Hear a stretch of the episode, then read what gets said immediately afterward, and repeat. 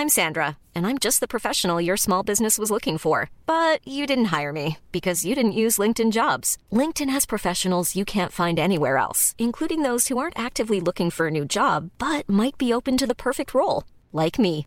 In a given month, over 70% of LinkedIn users don't visit other leading job sites. So if you're not looking on LinkedIn, you'll miss out on great candidates like Sandra. Start hiring professionals like a professional. Post your free job on linkedin.com/people today.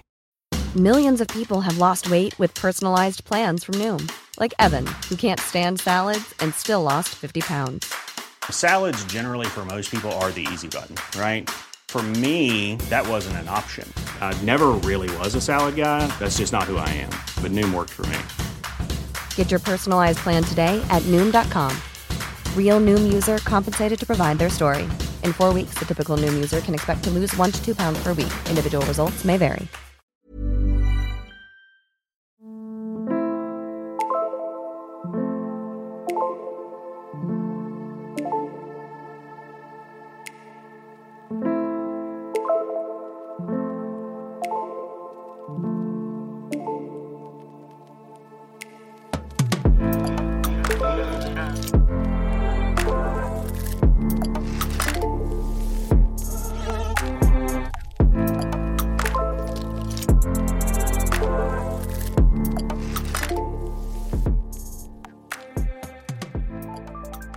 سلام.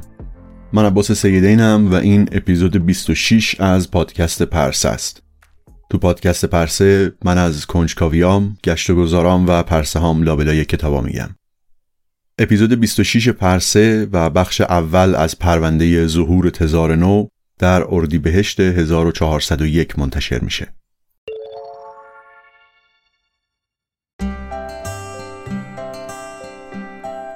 آدما با دنبال کردن هدفشون رشد می‌کنن هدفهای کوچیک یا بزرگ.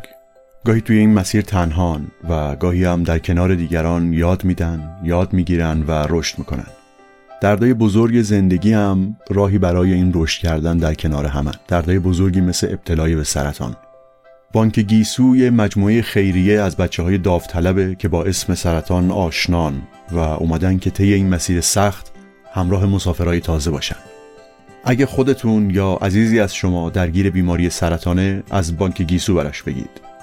از شور و شوقی که بچه ها توی کلاس های یوگا، رقص، ورزش و ذهن آگاهی دارن از اهدای بسته های زندگی که شامل کلاه گیس و توربان و هدیه های دیگه است از همدلی ها و همفکری های اعضای گروه با هم.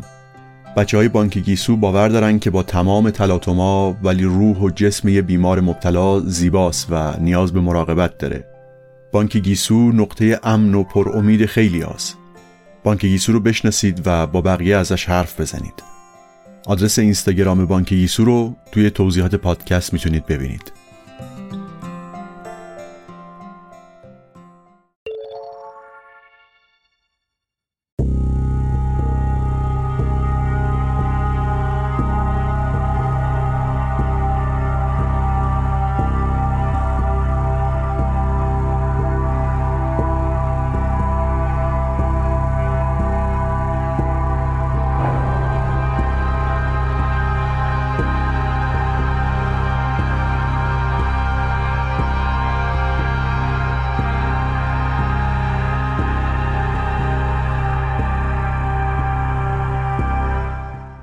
سال 2015 و آقای سرگی پوگاچف توی خونه سه طبقه گرون قیمتش توی لندنه. چند روز پیش بادیگاردای این آقای پوگاچف میلیاردر چند تا بسته مشکوک زیر ماشین رولز رویسش پیدا کردن و همینطور زیر ماشینی که قرار بود بچه پنج سالش رو ببره مدرسه. پوگاچف که یه زمانی بهش لقب بانکدار کرملین داده بودن حالا مجبور شده بود برای حفظ امنیتش از پلیس ضد تروریسم انگلیس کمک بخواد. بیشتر از 15 سال قبل یعنی سالهای دهه 90 پوگاچف یکی از اعضای اون حلقه داخلی کرملین بود که با مانورای طولانی و پیچیده سیاسی پوتین رو به قدرت رسوندن. یه زمانی پوگاچف رو به عنوان بانکدار کرملین میشناختن، استاد معامله های پشت پرده و بازی های مالی و اداری روسیه. پوگاچف سالها جزو پرنفوذترین آدمای روسیه بود هیچکس نمی‌تونست بهش نزدیک بشه جزو اون حلقه در رأس قدرت که قوانین رو میچرخوندن و میتابوندن تا منافعشون رو تعمین بکنن. پلیس، دادگاه، انتخابات همه تحت کنترل این حلقه داخلی بود. همون ماشینی که حالا داشت بر علیه خود پوگاچف عمل می‌کرد. آقای پوگاچف تازه ترین قربانی قدرت مدام رو به رشد پوتین بود. تو اولین قدم کرملین رفت سراغ امپراتوری تجاری پوگاچف و تصاحبش کرد. پوگاچف روسیه رو ترک کرد و رفت فرانسه و بعدش هم انگلیس. آدمای پوتین اول پروژه ساخت هتل پوگاچف رو کنار میدون سرخ مسکو تصاحب کردن. بعد یکی از متحدای پوتین کشتی سازی های پوگاچف رو که 3.5 میلیارد دلار ارزش داشت و دو تا از بزرگترین کشتی سازی ها توی روسیه بودن تصاحب کرد. بعد پروژه زغال سنگش رو گرفتن که بزرگترین پروژه زغال سنگ توی منطقه تووای سیبری بود و چهار میلیارد دلار ارزش داشت. این پروژه رو به اجبار و به یک کسری از قیمت خریدن. خریدار کی بود؟ رمزان کادیروف رئیس جمهور چچن قیمت چقدر 150 میلیون دلار همزمان با اینا آدمای پوتین شروع کردن به سرزنش و بدنام کردن پوگاچف که این بابا تو ورشکسته شدن مجپروم بانک مقصره چون توی اوج بحران مالی 700 میلیون دلار رو به حساب شخصیش توی سوئیس منتقل کرده از این بانک هیچ کس هم اهمیتی نمی‌داد که پوگاچف می‌گفت این پول مال خودم بوده این روند به روش کار ثابت کرملین تبدیل شده ماشین سیاسی که اول رفت سراغ مخالفای سیاسی و بعد هم سراغ کسایی که به زمانی خودشون جزو متحدای پوتین بودن. پوگاچف یکی از اولین نفرات توی این حلقه نزدیکان بود که از عرش سقوط کرد. وقتی که پوگاچف توی انگلیس موندگار شد، کرملین شروع کرد به تحت فشار گذاشتنش. تو سیستم غذایی انگلیس ازش شکایت کردن و تونستن دستور مسدود کردن حساباشو بگیرن. یعنی دیگه به پولاش دسترسی نداشته باشه. از طرف دیگه و همزمان با مسدود شدن حساباش افراد یه گروه مافیایی از مسکو اومدن سراغش و گفتن که باید 350 میلیون دلار برای زمانت ایمنی و سلامت خانوادت بدی پولی که حالا پوگاچف با مسدود شدن حسابا دیگه بهش دسترسی هم نداشت. از طرف دیگه خود پوگاچف هم نه فقط با سیستم دادگاه انگلیس آشنا نبود بلکه اصلا رعایت این مقررات دادگاه و قانون و اینا رو دون شعن خودش می‌دونست. این آدمی بود که همه کارهاش رو پشت درای بسته و با دور زدن و پیچوندن قوانین انجام می‌داد. مثل بقیه همکاراش. اینجا اما این رفتاراش کار رو سختتر می‌کرد. مثلا وقتی دادگاه حکم داده بود که داراییهاش رو اعلام بکنه یه بخش از اونها رو اعلام نکرده بود که بعدا رو شد و براش دردسر قانونی بیشتری درست کرد.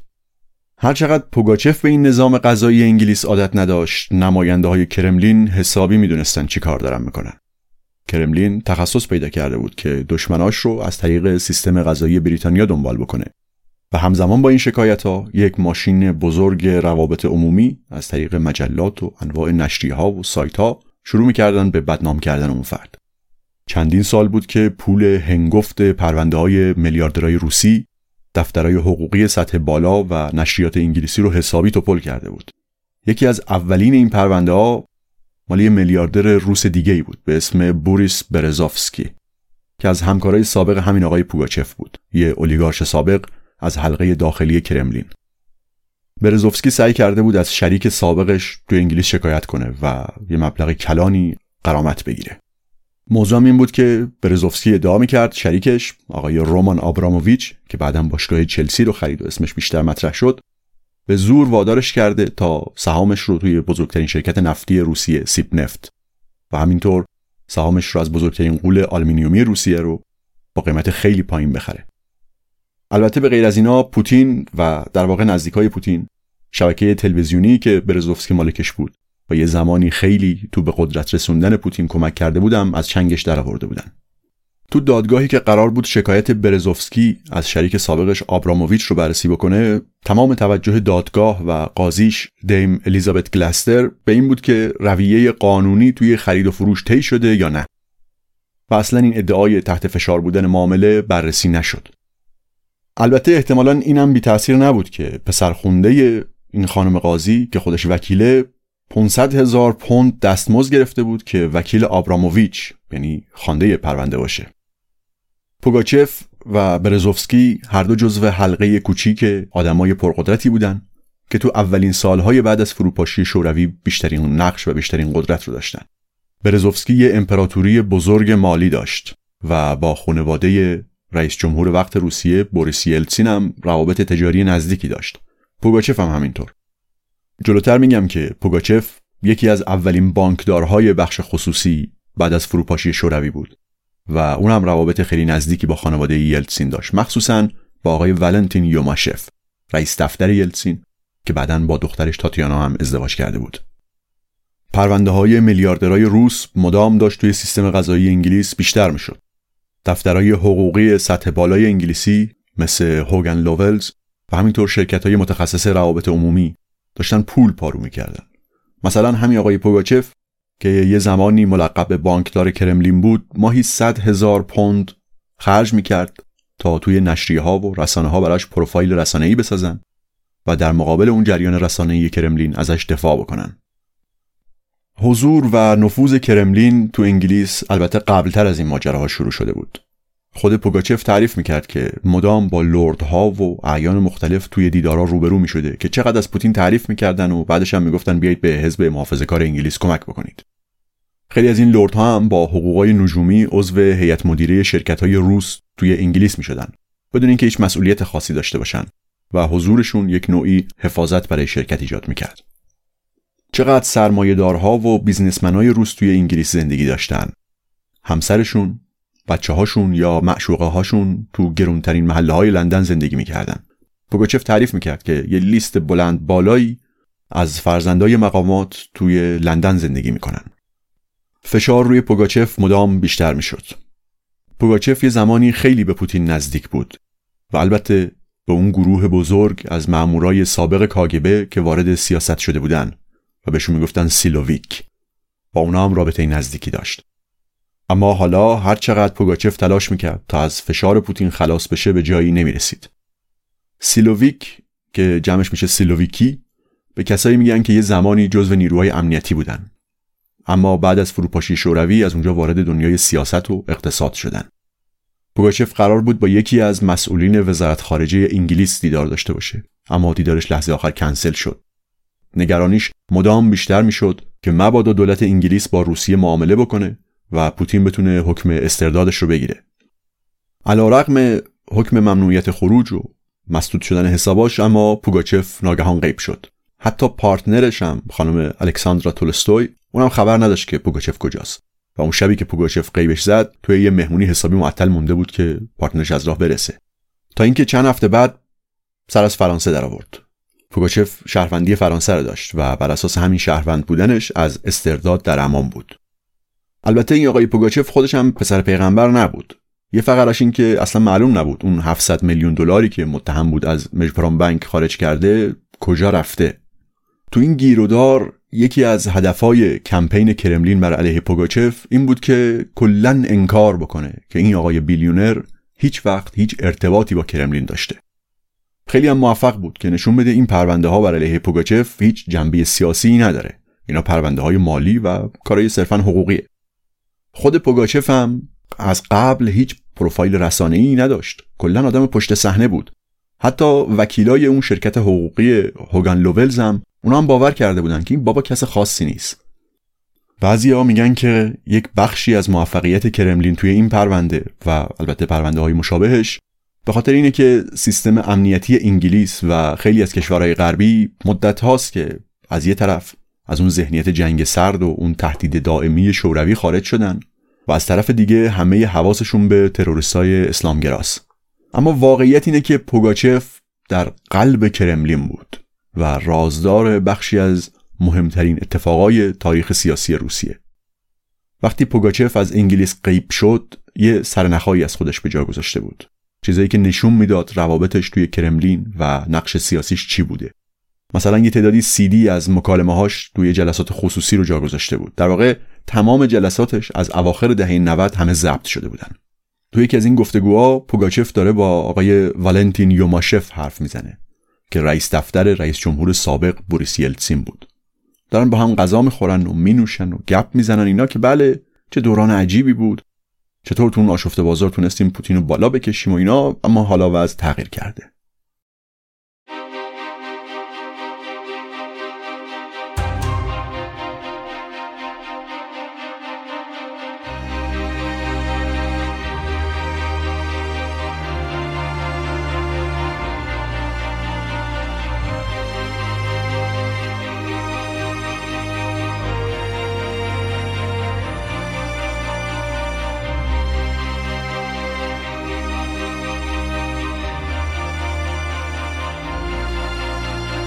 گفتگوی پوگاچف و رئیس دفتر یلسین یعنی والنتین یوماشف مال سال 2007 بود. نوامبر 2007 وقتی فقط چند ماه مونده بود تا دوره دوم ریاست جمهوری پوتین تموم بشه و طبق قانون اساسی باید کنارگیری می‌کرد.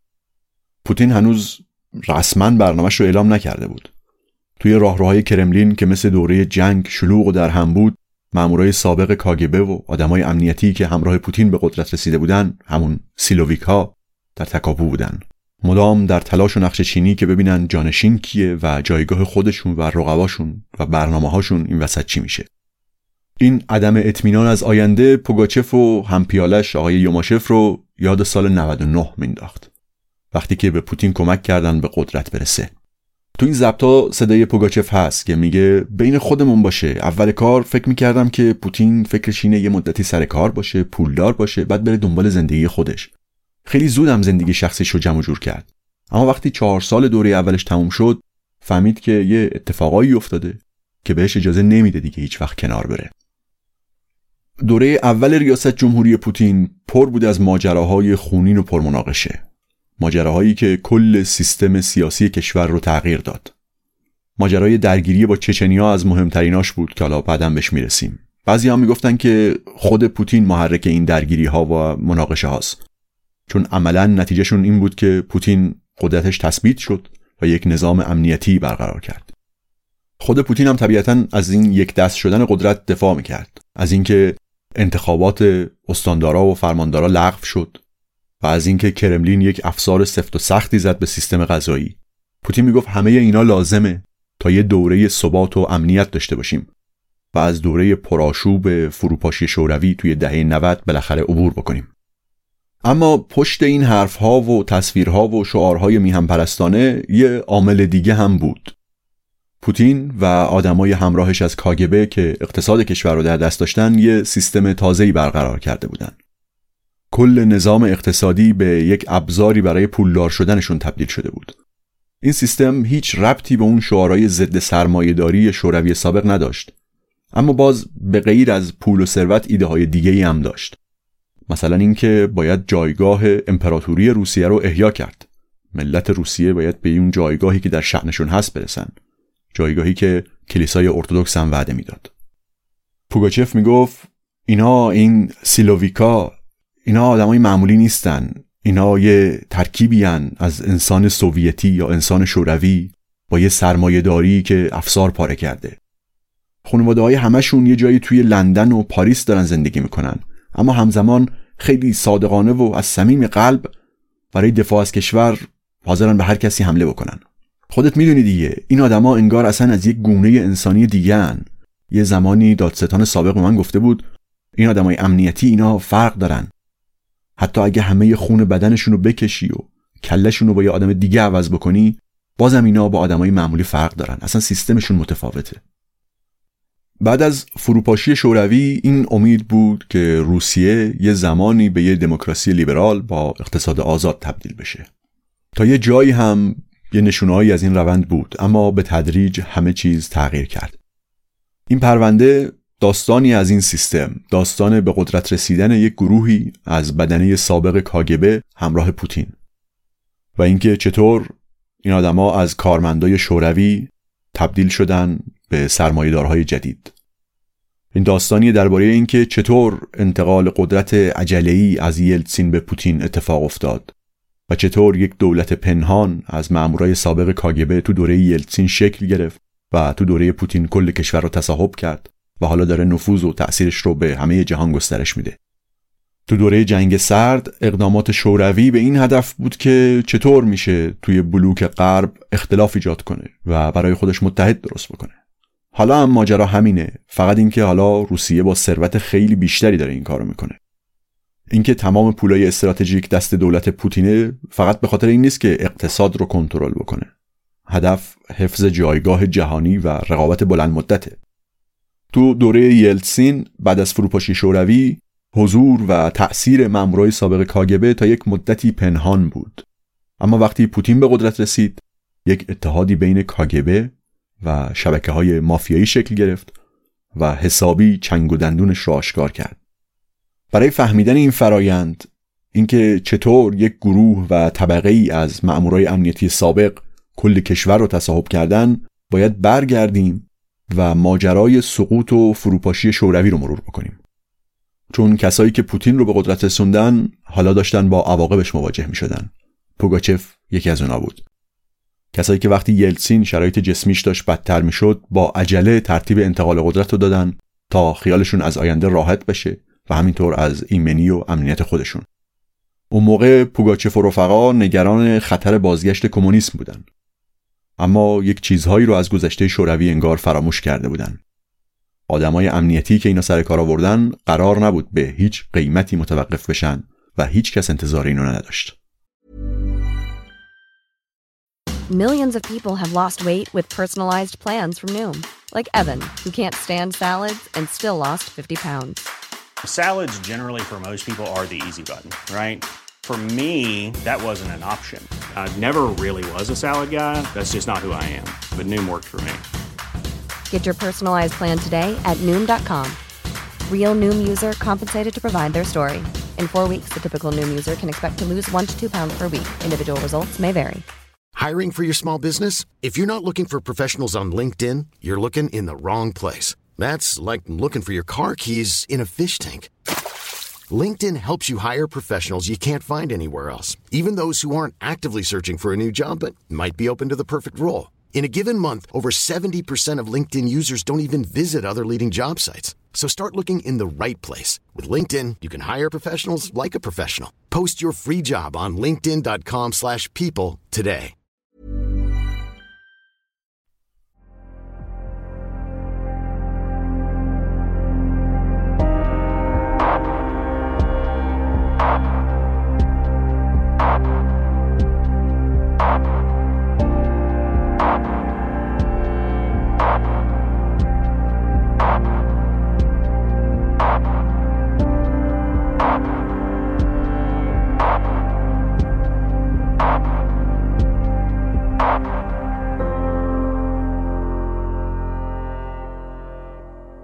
برگردیم عقب اوایل فوریه 1992 پس لرزه ها و آشوب فروپاشی شوروی هنوز ادامه داره و توی سنت پترزبورگ مغازه ها تقریبا خالی هن.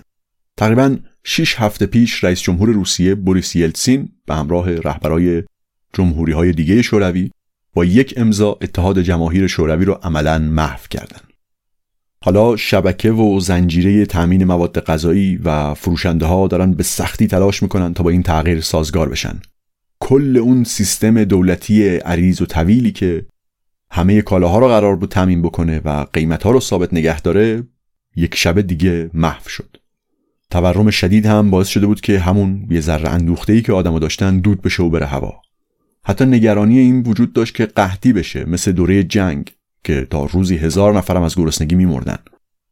این وسط معاون شهردار سنت پترزبورگ که جدیدن به سمت کمیته روابط خارجی شهر هم منصوب شده سخت در تلاش تا با کمک های خارجی برای شهر غذا وارد کنه و میگه که با کمک های خارجی که از آلمان و انگلیس و فرانسه می‌رسه جای نگرانی نیست. این معاون شهردار 39 ساله ولادیمیر ولادیمیرویچ پوتینه. که توی فیلم های خبری مثل یه بروکرات حرفه‌ای حرف می‌زنه و انگار همه چیز رو تحت کنترل داره. توی یه مستندی از اون روزا پوتین به عنوان جانشین شهردار میگه که بله یک دوره ای در زندگیم وقتی تئوریای مارکسیسم و لنینیسم رو میخوندم برام جذاب بود. مثل خیلی های دیگه به نظرم منطقی می‌رسید. اما بدتر که بزرگتر شدم حقیقت برام روشن شد و فهمیدم این تئوریا مثل افسانه های خطرناکن. این تراژدی که ما امروز می‌بینیم نتیجه اون تئوریاست. تراژدی فروپاشی دولتمون. اونا کشور رو به یه جمهوری هایی تقسیم کردن که از قبل وجود نداشت و بعدم اون چیزی که مردم کشورهای متمدن رو به هم وصل می‌کنه از بین بردن یعنی روابط بازار رو. اما توی این خبرها و مصاحبه ها حرفی از این نیست که آقای پوتین معاون شهردار سن پترزبورگ عضو همون کاگبه ای بوده که همه ازش میترسیدن و ازش متنفر بودن. خود شهردار هم یعنی آقای سوبچک جزو موج تازه دموکراسی خواهی که هیچ ابایی ندارن از اینکه سیستم قدیم و کاگبه رو سرزنش بکنن. تا همین امروز هم این سوال هست که چطور شد پوتین رسید به سمت معاونت شهرداری سنت پترزبورگ؟ جلوتر به این می‌رسیم. تو همون زمان هم پوتین با دقت حواسش بود که توی مصاحبه هاش این تصویر رو ایجاد بکنه که وقتی توی 1990 به لنینگراد برگشت از کاگبه استعفا داده بوده. اون موقع اسم لنینگراد هنوز برنگشته بود به سن پترزبورگ. پوتین گفته بود که به دلایل مختلفی استعفا دادم و همون سال هم خیلی زود توی دانشگاه سن پترزبورگ نزدیک آقای سوبچک مشغول به کار شد. سوبچک استاد حقوق دانشگاه بود و پوتین هم تو همون دانشگاه تو ایام قدیم حقوق خونده بود. و حالا سوبچک ستاره نوظهور دموکراسی خواهی توی سن پترزبورگ بود. تو چند جای مختلف پوتین روایت های متفاوتی از این تغییر کارش داده. اینکه چطور شد از کاگبه استعفا داد و اومد رفت دانشگاه سن پترزبورگ. اما به گفته یکی از مامورای ارشد سابق کاگبه که به پوتین هم نزدیک بوده هیچ کدوم از این روایت ها صحیح نیست. مثلا پوتین توی یه مصاحبه گفته بود که چند ماه بعد از اینکه پیش سوبچک کارش رو شروع کرده از کاگبه استعفا داده اما نامه استعفاش انگار گم شده و بعدم سوبچک شخصا به رئیس کاگبه زنگ زده تا کار استعفاش رو درست بکنه. اما این خیلی درست به نظر نمی‌رسه چون زمان بندی ماجرا مال وقتیه که حالا جلوتر میگم یک کودتایی تو آگوست 91 بر علیه دولت بوریس یلتسین در جریانه و خیلی بعیده که یه استاد دانشگاه بتونه وسط اون شلوغی رئیس کاگبه رو گیر بیاره که موضوع استعفای یکی از ماموراش حل بکنه. ماجرای استعفای پوتین و اینکه چطور شد شروع کرد برای سوبچک کار بکنه داستان اینه که چطور یک بخشی از کادر کاگبه تغییر شکل دادن و خودشون رو توی جنبش دموکراسی خواهی کشور حل کردن و به رهبرای این جنبش چسبیدن. داستان این که چطور یک جناهی از شاخه اطلاعات خارجی کاگبه از قبل از سال 1988 به صورت مخفیانه داشتن آماده می شدن برای یک تغییر خیلی شدید برای فروپاشی آلمان شرقی. ظاهرا پوتین هم جزو همین داستانه. ماجرا به یک گروهی برمیگرده که داشتن روی یک عملیات کار می‌کردن به اسم آپریشن لوچ یا عملیات شعاع آفتاب. عملیات توی یک جای ظاهرا دور افتاده و پرتی توی آلمان شرقی توی درزدن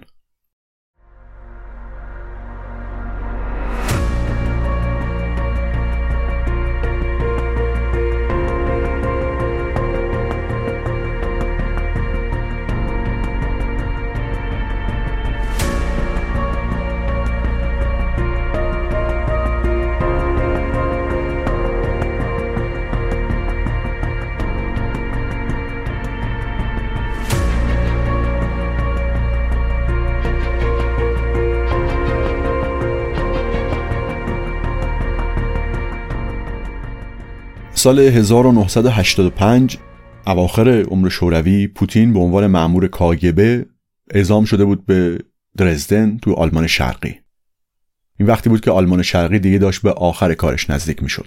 در شرف ورشکستگی بود و فقط با یه وامی از طرف آلمان غربی به مبلغ یک میلیون دویچ مارک سر پا مونده بود. پوتین 32 ساله اون موقع ظاهرا تازه دوره آموزشی کاگبه رو توی آکادمی پرچم سرخ تموم کرده بود. یه مرکزی برای تعلیم مأمورای اطلاعات خارجی. و بعد از درسش توی اون آکادمی حالا وارد درستن شده بود. این زمانیه که توی کل بلوک شرق کم کم صدای نارضایتی ها مدام داره بیشتر میشه. نارضایتی هم از مسائل سیاسی و هم از کمبودا و مشکلات اقتصادی که سیستم اقتصاد متمرکز ایجاد کرده بود. همین فضا هم باعث شده بود که نهادهای اطلاعاتی آمریکا با کمک واتیکان مثلا سعی کنن تا بی سر و صدا یک عملیاتی رو شروع بکنن تا تجهیزات چاپ و ارتباطی و پول و اینا برسونن به مخالفای کمونیستا. از جمله مثلا به جنبش همبستگی سولیدار نشت تو لهستان. تو لهستان مخالفای کمونیستا همیشه قوی تر از جاهای دیگه بودن. وقتی پوتین به درزدن رسید این شهر یک جای آروم و ظاهرا پرتی بود. هیچ خبری از هیاهو و جنب و جوش یه جایی مثل برلین توی آلمان نبود. اونجا تو درستن فقط 6 تا افسر کاگبه مشغول کار بودن. اما واقعیت اینطور نبود. علا رقم اون ظاهر ساکت و آروم به عنوان شهر کوچیکی توی آلمان شرقی درزدن خط مقدم قاچاق کالا و تکنولوژی به درون امپراتوری شوروی بود و به شریان حیاتی اقتصاد آلمان شرقی تبدیل شده بود.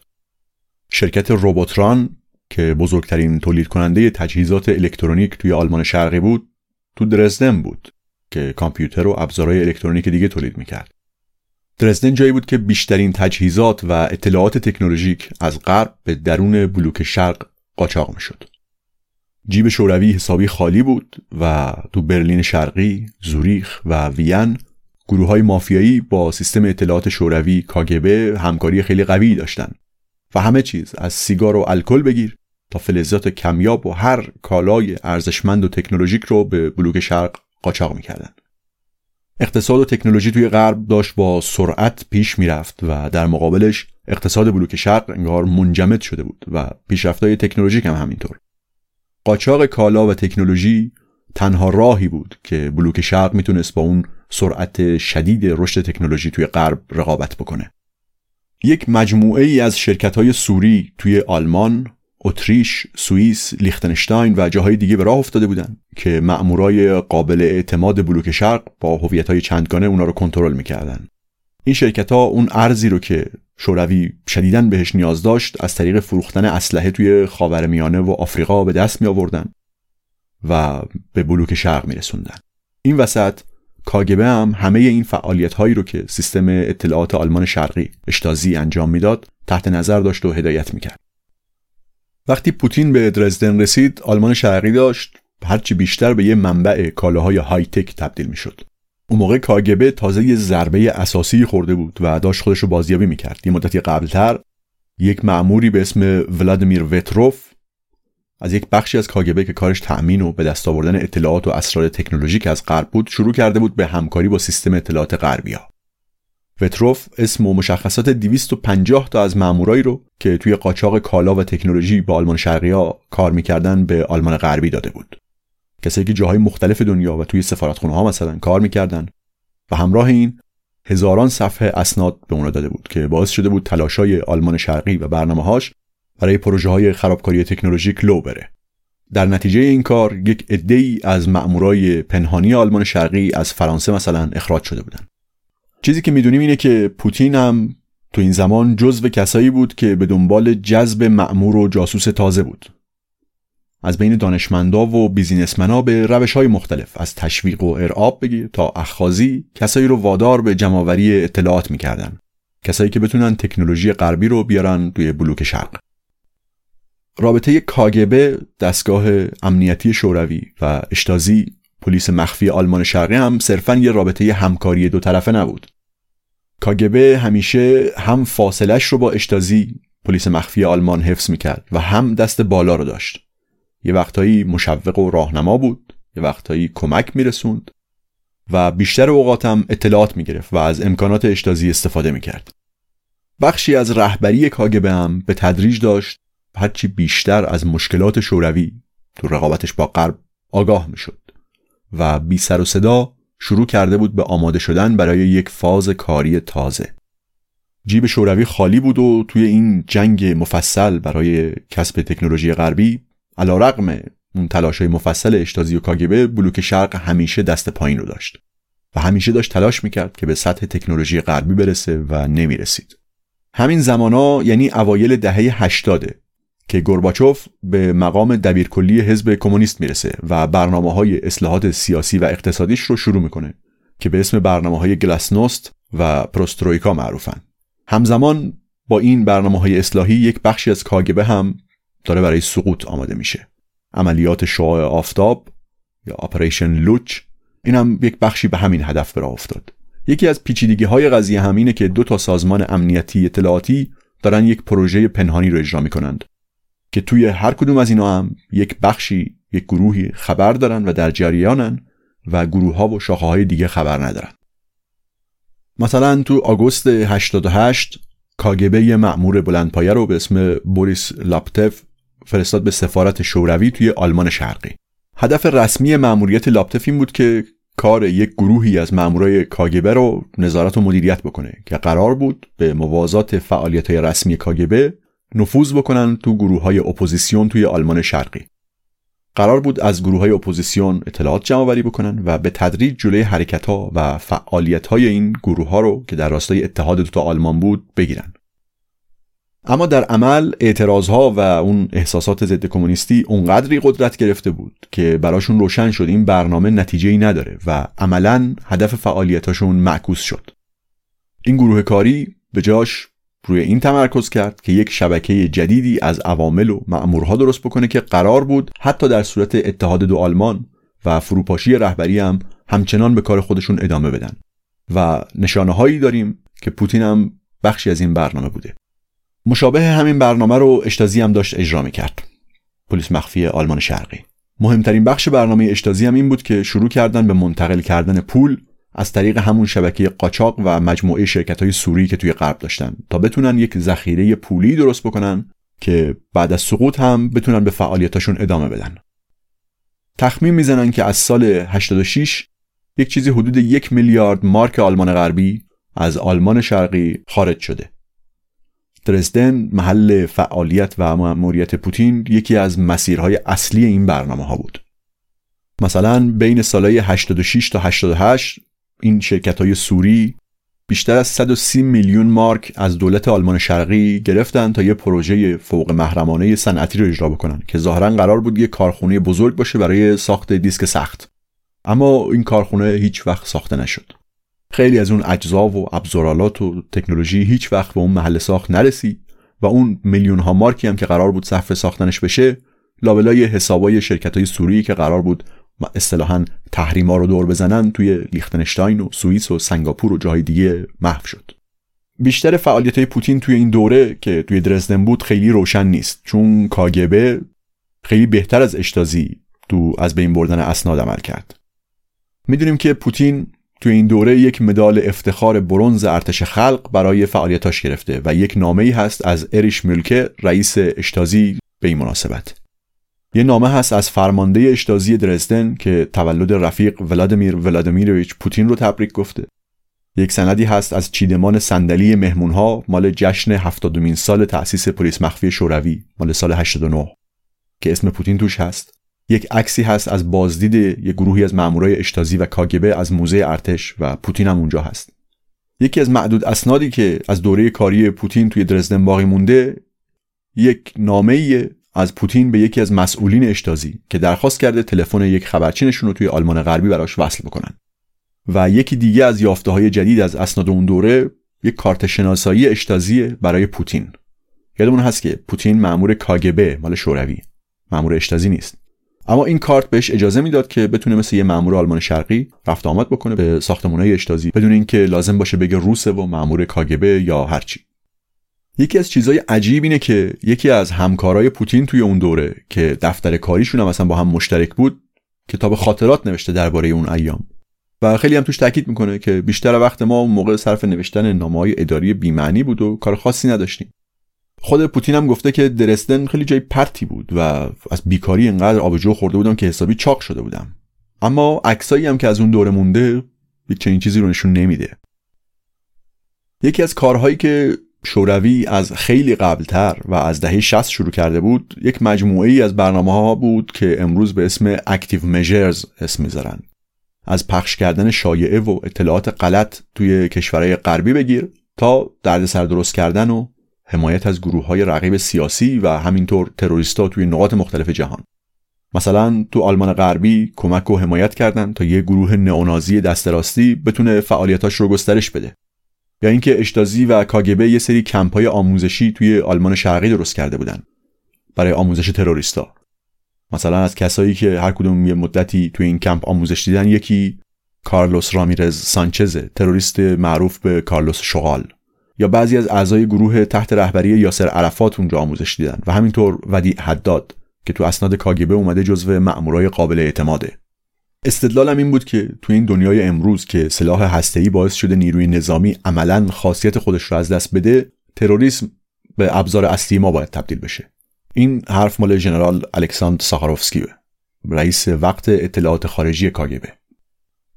یا مثلا یک گروه دیگه ای توی آلمان غربی فعالیت می‌کرد تحت حمایت آلمان شرقی و کاگبه یه گروهی به اسم بادر ماینهوف اینا عملیات تروریستی انجام می‌دادن بمبگذاری ربایی ترور سرقت از بانک اینا از دهه 60 در جریان بود.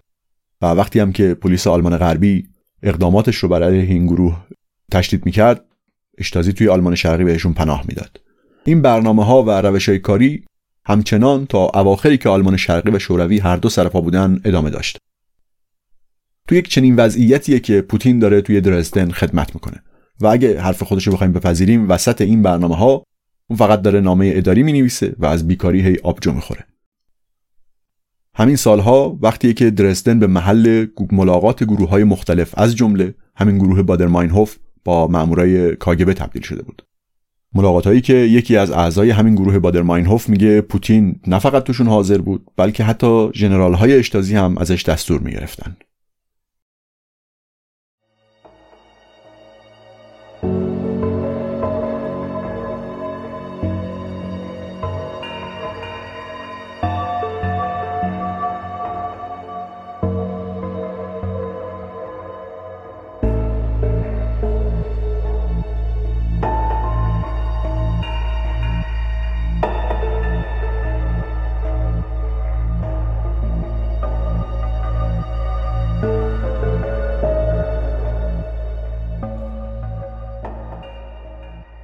وقتی دیوار برلین فرو ریخت و دوتا آلمان متحد شدن خیلی اراده سیاسی جدی وجود نداشت که بگردیم و آدمای اشتازی رو محاکمه کنیم و پرونده های قدیم رو بررسی بکنیم.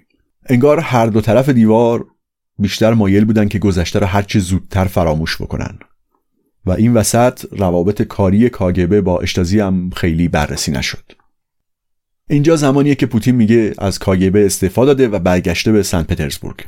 زمانی که به گفته یکی از همکارای سابق پوتین توی کاگبه فقط 6 ماه مونده بود تا پوتین تو سن 39 سالگی بازنشسته بشه.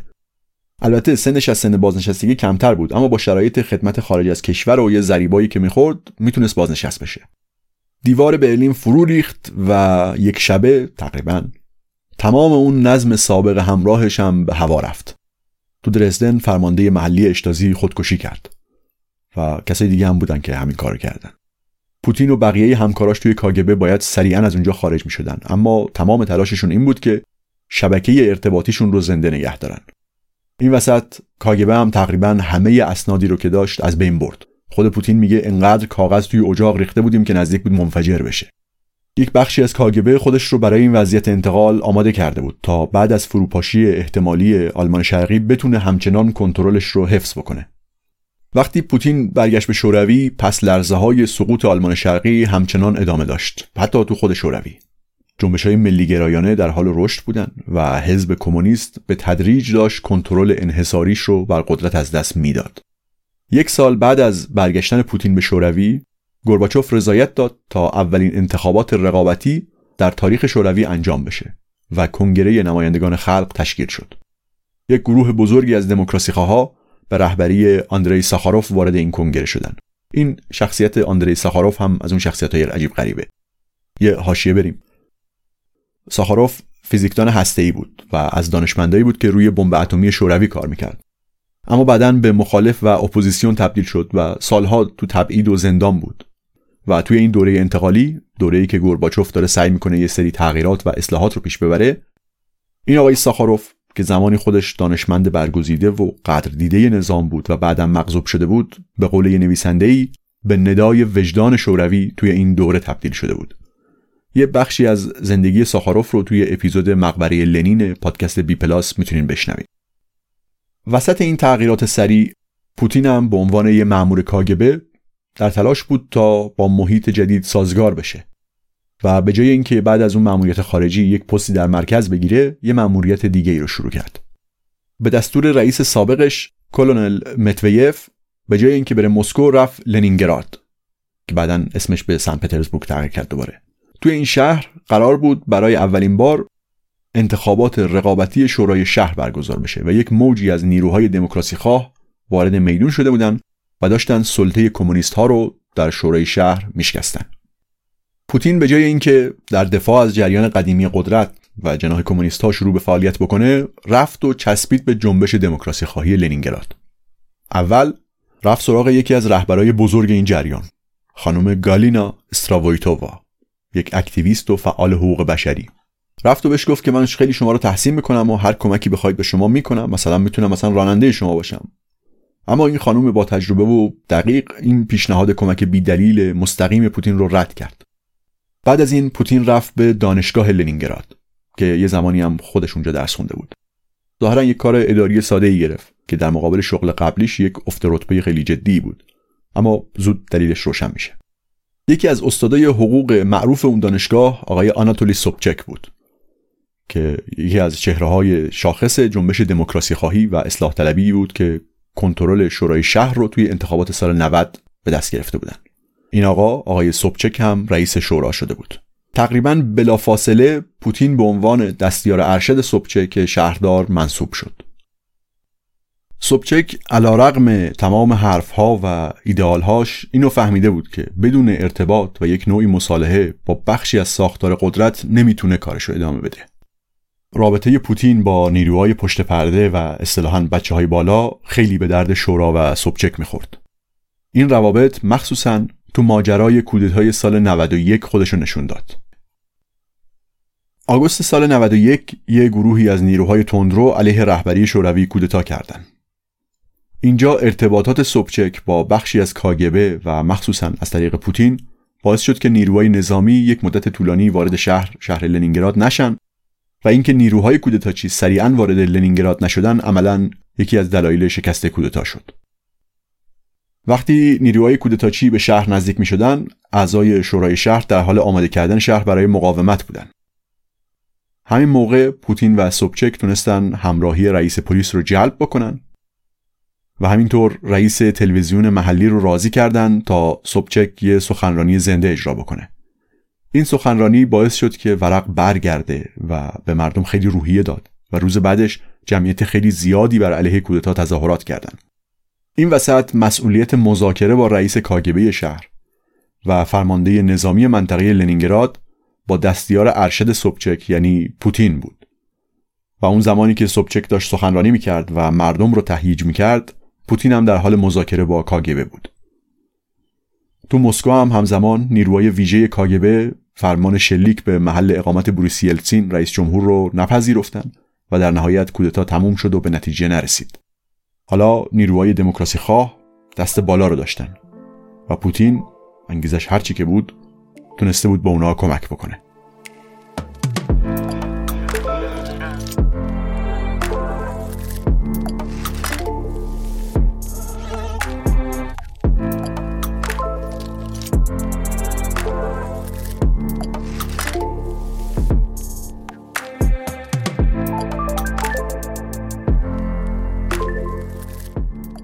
این اپیزود 26 از پادکست پرسه و بخش اول از پرونده ظهور تزار نو بود. منابع این اپیزود و همینطور آدرس اینستاگرام بانک گیسو رو می‌تونید توی توضیحات پادکست ببینید. ممنون از شما که پادکست پرسه رو میشنوید و به دوستاتون معرفی می‌کنید. و همینطور ممنون از دانیال کشانی که پوسترای این پرونده رو طراحی کرد.